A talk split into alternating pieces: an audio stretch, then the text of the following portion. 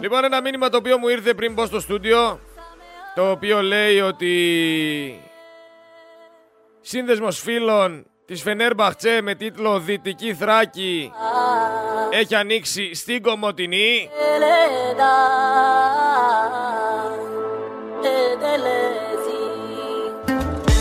Αρκετοί λοιπόν λέει εκεί πέρα είναι οι φίλαθλοι στη Θράκη που υποστηρίζουν τουρκικές ομάδες της Κωνσταντινούπολης.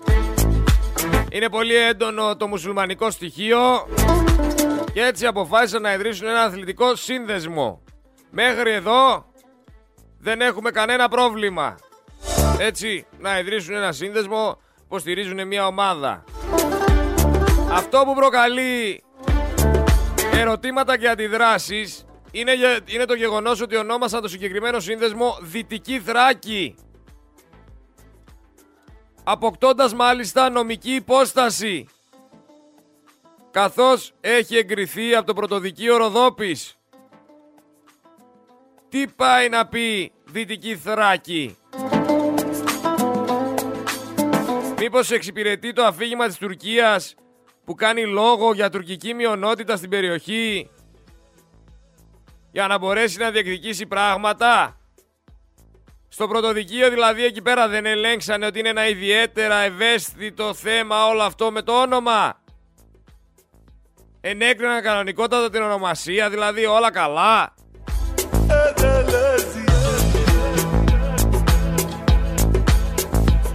Δεν ενδιαφέρει κανέναν. Δεν ενδιαφέρει κανέναν. Ανεξέλεγκτα όλα. Ελάτε, πάρτε τα όλα και εμείς εδώ πέρα κοιμόμαστε όρθιοι. Αυτή είναι η κατάσταση. Δεν μας ενδιαφέρει ρε. Ελάτε, πάρτε τη Θράκη, πάρτε τα νησιά μας, πάρτε τα όλα. Δεν μας ενδιαφέρει. Δεν ενδιαφέρει κανέναν. Το μυαλό τους είναι στην πίσνα. Πώς θα βγάλουν λεφτά; Δεν τους ενδιαφέρει. Δεν πάνε να ξεπουληθούν όλα. Πάμε σε κάτι άλλο. Θυμάστε το βουλευτή Γρεβενών της Νέας Δημοκρατίας, τον Ανδρέα Πάτσι, ο οποίος είναι και κουμπάρος του Στέλιου Πέτσα. Ο Πέτσας και ο Πάτσης. Αυτός που καταγγέλθηκε ότι είχε πρακτική εταιρεία με γραφεία στο Ηράκλειο που είχε ξεχάσει να καταθέσει το πόθεν έσχες του άσχετα που είχε και διατηρούσε ένα site το οποίο είχε χρηματοδοθεί από τη λίστα Πέτσα. Έτσι. Τυχαίο θα είναι που έδωσε λεφτά στο κουμπάρο του.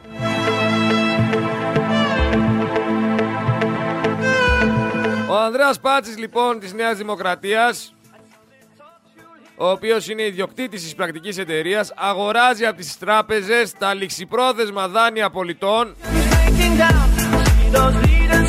στο 10% της αξίας. Είναι ο ορισμός του Λαδέμπορα. Είναι ο ορισμός του Μαυραγωρίτη.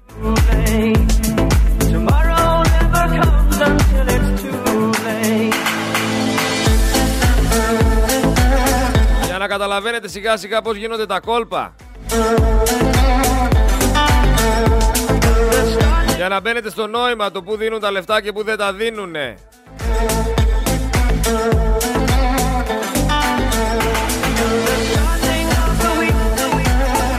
Δεν τα δίνουνε τυχαία. Δεν τα δίνουν όπου να είναι. Για το υπηκό είπαμε. Επέστρεψε στον ελληνικό στρατό μετά από 50 χρόνια.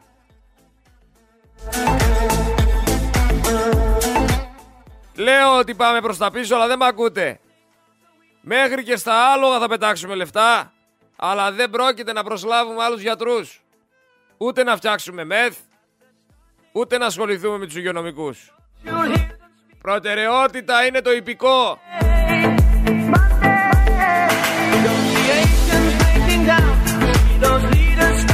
Κόρη συνταγματάρχη διακινούσε μετανάστες με αμοιβή 10.000 ευρώ το δρομολόγιο.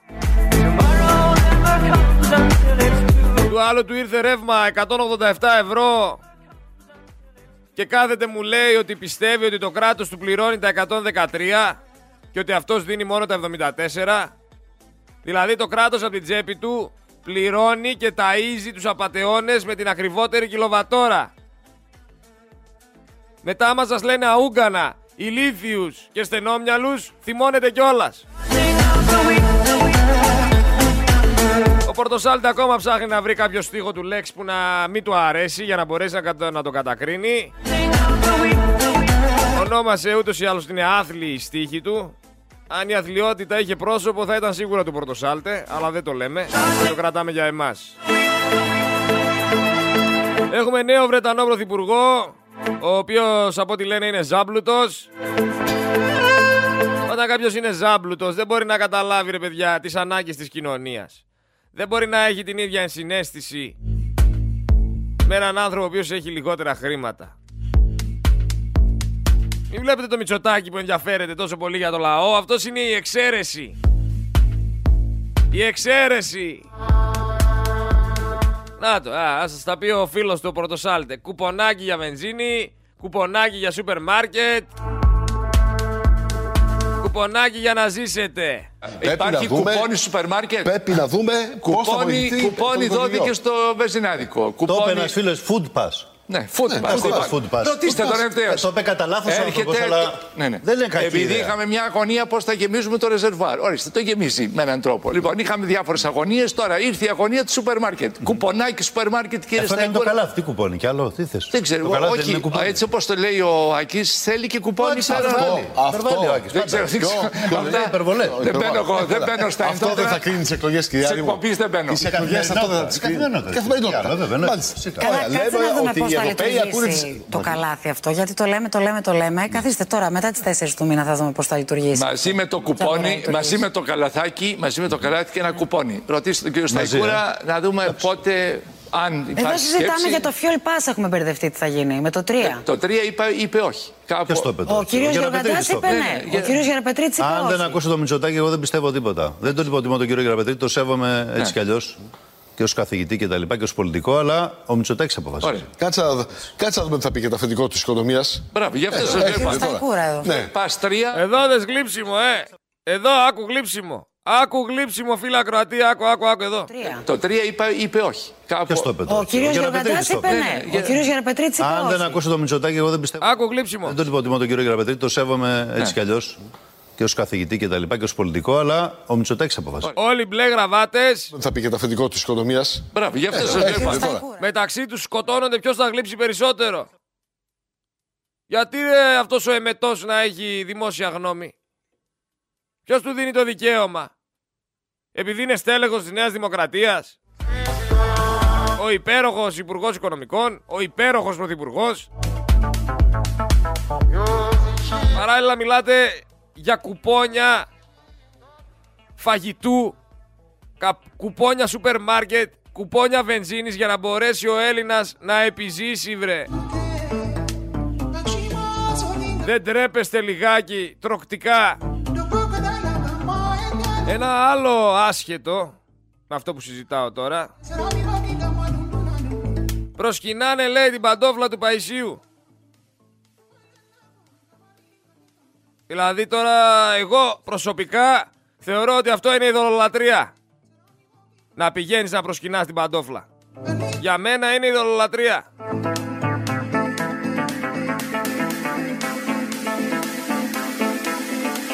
Δεν ξέρω πώς το βλέπετε εσείς.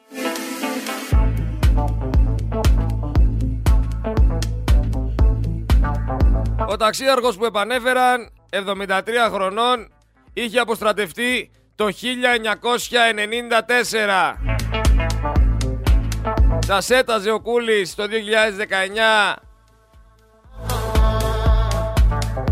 διάφορα πράγματα και τελικά σας έφερε υπηκό. Φρόντισε επίσης η επόμενη κυβέρνηση να έχει εξωφρενικά προβλήματα οικονομικά.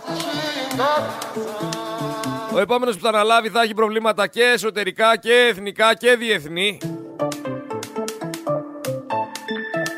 Δεν θα μπορέσει κανείς να το αποτρέψει αυτό και ίσως να μην μπορεί και να το λύσει. Θέλει πολλή δουλειά για την Ελλάδα που θα αφήσουν πίσω. Όλοι αυτοί. Κάνανε αυτό που κάνανε. Η ζημιά έχει γίνει. Φυσικά τα αρδάκια, οι ρουφιάνοι, αυτοί εδώ πέρα οι δημοσιογράφοι, οι πληρωμένοι, για να καλύψουν για άλλη μια φορά το χουντικό τσίρκο του Μητσοτάκη έβαλαν στο τραπέζι ένα επιχείρημα το οποίο λέγεται το οποίο λέει σε άλλες χώρες διαδηλώνουν για τη φτώχεια λένε ενώ στην Ελλάδα όχι και το παίρνουν αυτό σαν αφορμή ότι ο Έλληνας δεν πεινάει δηλαδή με λίγα λόγια σας λένε ή πλούσιους ή ηλίθιους ένα το δύο διαλέξτε τι είστε, πλούσιοι ή ηλίθιοι;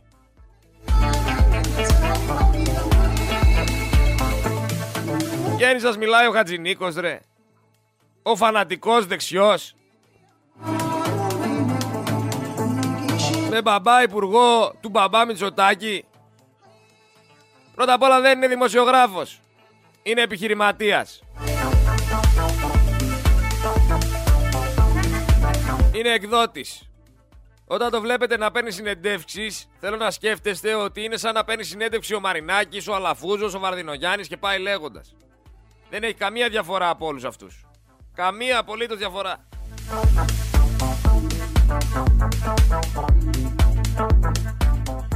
Ο νόμος 3213 του 2003, ο 3213 του 2003, κανονικά απαγορεύει στους βουλευτές να συμμετέχουν στο κεφάλαιο αλλοδαπών εταιριών. Με ποινή φυλάκισης τουλάχιστον δύο έτη. Παρόλα αυτά και, και, και που υπάρχει ο νόμος, ο Ανδρέας Πάτσης της Νέας Δημοκρατίας, ο κουμπάρος του Πέτσα που σας είπα στην αρχή, είναι ιδιοκτήτης τριών αλλοδαπών εταιριών, τις οποίες ο Αδεόβοβος δηλώνει και στο πόδεν έσχες του. Για αυτούς δεν ισχύει κανένας νόμος. Κανένας νόμος. Όπως δεν έχει απολύτως καμία σημασία ότι είναι πολιτευτής Ιωαννίνων το στέλεχος της Νέας Δημοκρατίας που έχει καταδικαστεί για το βιασμό της 11χρονης και κυκλοφορεί ακόμα ελεύθερος. Θα μου πείτε θα μπορούσε να είναι και από άλλη πόλη. Ναι, από άλλο κόμμα όμως δύσκολα το βλέπω σιγά σιγά. Είχαμε και εκείνη τη Σιριζέα που πήρε το παιδάκι και το κοίμησε και το έβαφε και το έβγαλε online να το ξεντίνει και πάει λέγοντας.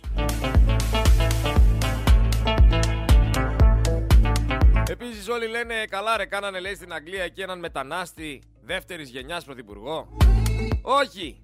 Δεν έκαναν ένα μετανάστη δεύτερης γενιάς πρωθυπουργό, έκαναν έναν δισι... δισεκατομμυριούχο πρωθυπουργό. Πρόκειται για τον ορισμό του ρατσισμού ο οποίος πάντα ήταν και παραμένει δουλικός. Φυσικά με τους ισχυρούς. Γιατί με τους ανίσχυρους είναι εχθρός.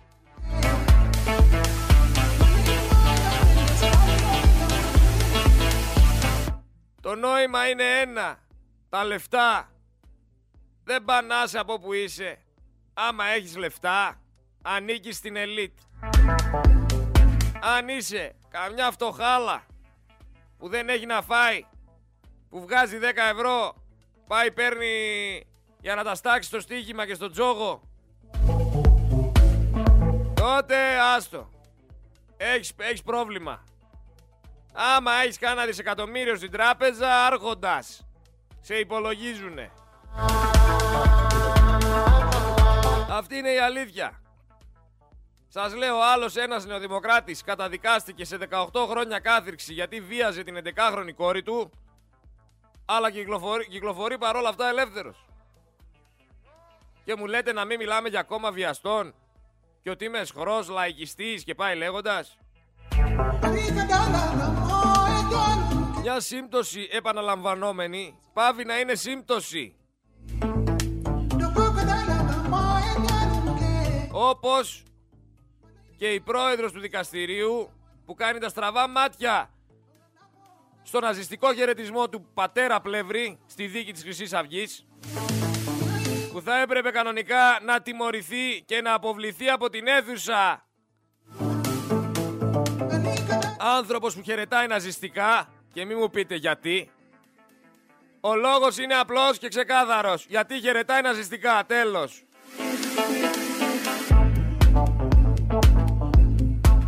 Άμα κάποιος εδώ πέρα στο ακροατήριο ασπάζεται τον ναζισμό, να αλλάξει κατευθείαν συχνότητα. Τουλάχιστον εγώ δεν θέλω να είμαι στο ίδιο ακροατήριο, στο ίδιο κοινό, στην ίδια ραδιοφωνική παρέα με ναζιστές. Σας το λέω να το ξέρετε. Καμία επαφή δεν θέλω με ναζιστές. Ειδικά πώς γίνεται Έλληνες να υποστηρίζουν ναζί, δεν το έχω καταλάβει.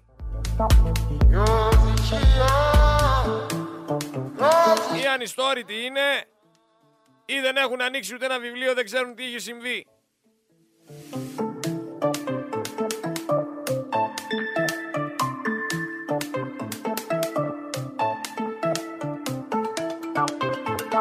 Του επιβλήθηκε του άλλου ποινή φυλάκισης 12 χρόνια για το κάθε αδίκημα που έχει κάνει.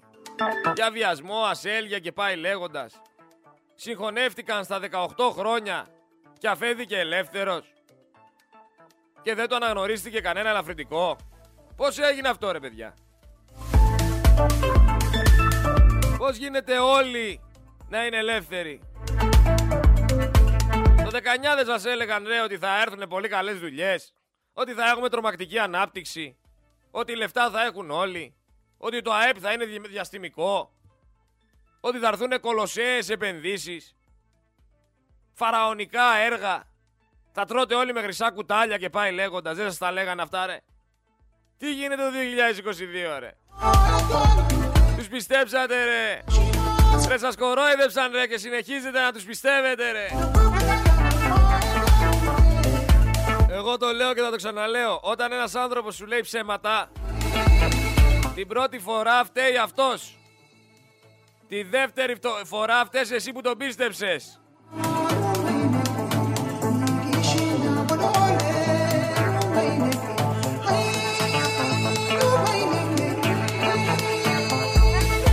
Λένε δεν έχουμε λεφτά για υγεία και ξαναφτιάχνουν υπηκό και αναλαμβάνει τη διοίκηση ένας 73χρονος απόστρατος ταξίαρχος. Δηλαδή αυτό γιατί το κάναν, για να παρατηθεί ο Ερντογάν ή για να φοβηθεί. Αναβαθμισμένα F-16 πήρε ρε. Βαλιστικούς πυράβλους έχει ρε. Και εσύ πας δίνεις λεφτά για το υπηκό. Για ποιο λόγο δίνεις λεφτά και ξαναφαίνεις το υπηκό στο στρατό; Ακόμα με τα στάκερ γυρνάμε ρε. Τα άλογα μας μάραναν. Δεν είχατε που να φτιάξετε και δίθεν έργο να πάρετε λεφτά. Άμα κάτσεις και δεις τι συμβαίνει στην Ελλάδα. Πραγματικά, αυτή τη στιγμή βρισκόμαστε λίγο πριν το 2023. Και βλέπεις ότι επανειδρύουν το υπηκό, επαναφέρουν διοικητή 73χρονο ταξίαρχο που είχε αποστρατευτεί το 1994. Παράλληλα βλέπεις στην Κοζάνη. Κοσμοσυρωή για να προσκυνήσουν την παντόφλα του Αγίου Σπυρίδωνα. Και λες κάτσε ρε φίλε τι γίνεται; Τι γίνεται; Και πραγματικά θα ήθελα κάποιος να μου εξηγήσει όταν ανοίξω τηλέφωνα γιατί μπορεί εγώ με το μυαλό μου να χάνω κάπου δεν είναι ειδωλολατρία να προσκυνάς μια παντόφλα δεν είναι ειδωλολατρία.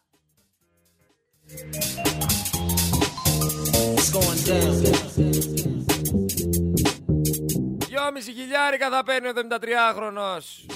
Δυόμιση χιλιάρικα για να εκπαιδεύσει μία ύλη υπηκού. Θα σας ρωτήσω σε λίγο πόσα άλογα θα έχει. Άμα είστε και λίγο έξυπνοι θα καταλαβαίνετε την αρχή ότι είναι δεξιό ρουσφέτη αποκατάστασης όλη αυτή η φάση.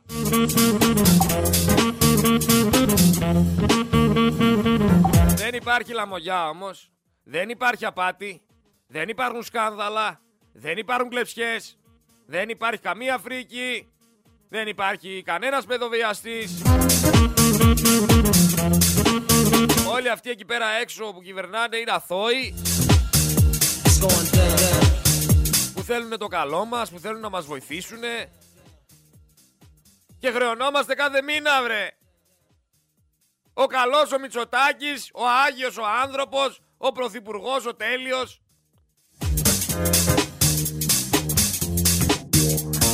Ποιος μας έφτασε ρε μέχρι εδώ να χρεωνόμαστε κάθε μήνα, εγώ σας έφτασα. Εγώ σας έφτασα βρε. Που συνεχίζετε να υποστηρίζετε το θήτη σας.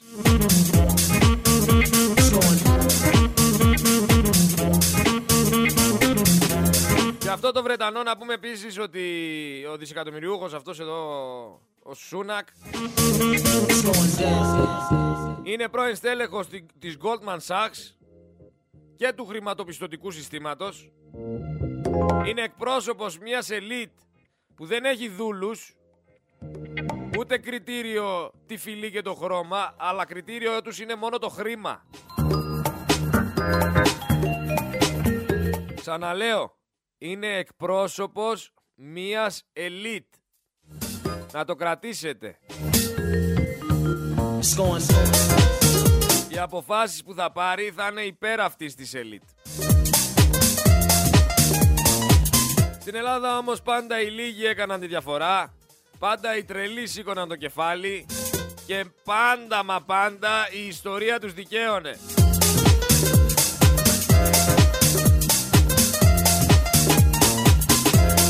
Ένα εκατομμύριο 569.322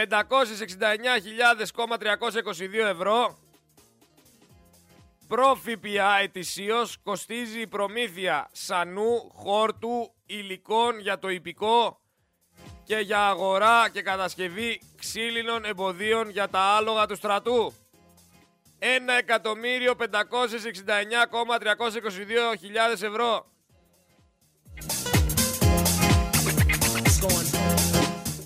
Έτσι, δεν θα μείνουν ούτε τα πόμολα. Βάλανε και 50 χρόνια μετά αυτόν τον 73χρονο και μετά από 10 χρόνια που θα βγει το σκάνδαλο στη φόρα θα λέτε «Α, αυτός τα έφαγε ο 73χρονος». Δυόμιση το μήνα θα παίρνει, άνετος θα είναι, μέχρι να φύγει από αυτή τη ζωή. Θα τον χρεώσουν και τα κλοπημαία και τσάω κακάο, δεν χρειάζεται κάτι άλλο. Η δουλειά έγινε. Και σήμερα όμως, πρώτη σε όλη την Ευρώπη παραμένει η Ελλάδα στη χονδρική πώληση του ρεύματος. Και σήμερα στην πρωτιά. Εκεί που οι τέσσερις μαφιόζοι της ενέργειας μέσω του χρηματιστηρίου ενέργειας θησαυρίζουνε. Στη χώρα του Βαρδινογιάννη, του Λάτσι, του Μυτιλινέου, του Περιστέρη δεν υπάρχει πλέον άλλη λύση. Η μόνη λύση είναι κρατικοποίηση της ΔΕΗ και πάλι, κατάργηση του χρηματιστηρίου ενέργειας, γιατί, γιατί το ρεύμα είναι κοινωνικό αγαθό, δεν είναι εμπόρευμα. Και για να δείτε πως το σύστημα στηρίζει όλους αυτούς που το στηρίζουνε, ο Κυρανάκης που σας έλεγε ότι οι πλούσιοι τρώνε πιο πολλά μακαρόνια από εσάς, γι' αυτό δεν πρέπει να μειωθεί ο ΦΠΑ, στη λίστα του Forbes με τους 30 νέους με τη μεγαλύτερη επιρροή στην Ευρώπη. Ποιος; Ο Κυρανάκης. Κυρανάκη, κάνε καμιά φούσκα ρε τώρα, με- να μην σε υπομετεί. Έρχεται αύξηση εισφορών 8% για ελεύθερους επαγγελματίες το 2023. Πόσα άλογα όμως θέλω να μου στείλετε μήνυμα. Στο 69 07 483 484 στο Viber ή στην προσωπική μου σελίδα στο Facebook Σερέτης Γρηγόριος ψυχολόγος ψυχοθεραπευτής πόσα άλογα θα έχει το υπηκό του ελληνικού στρατού;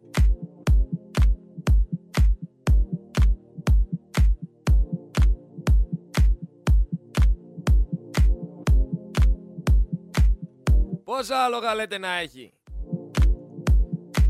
Ο ελληνικός στρατός. Συνολικά θέλω. Όλη η Ελλάδα πόσα άλογα θα έχει το υπηκό μας;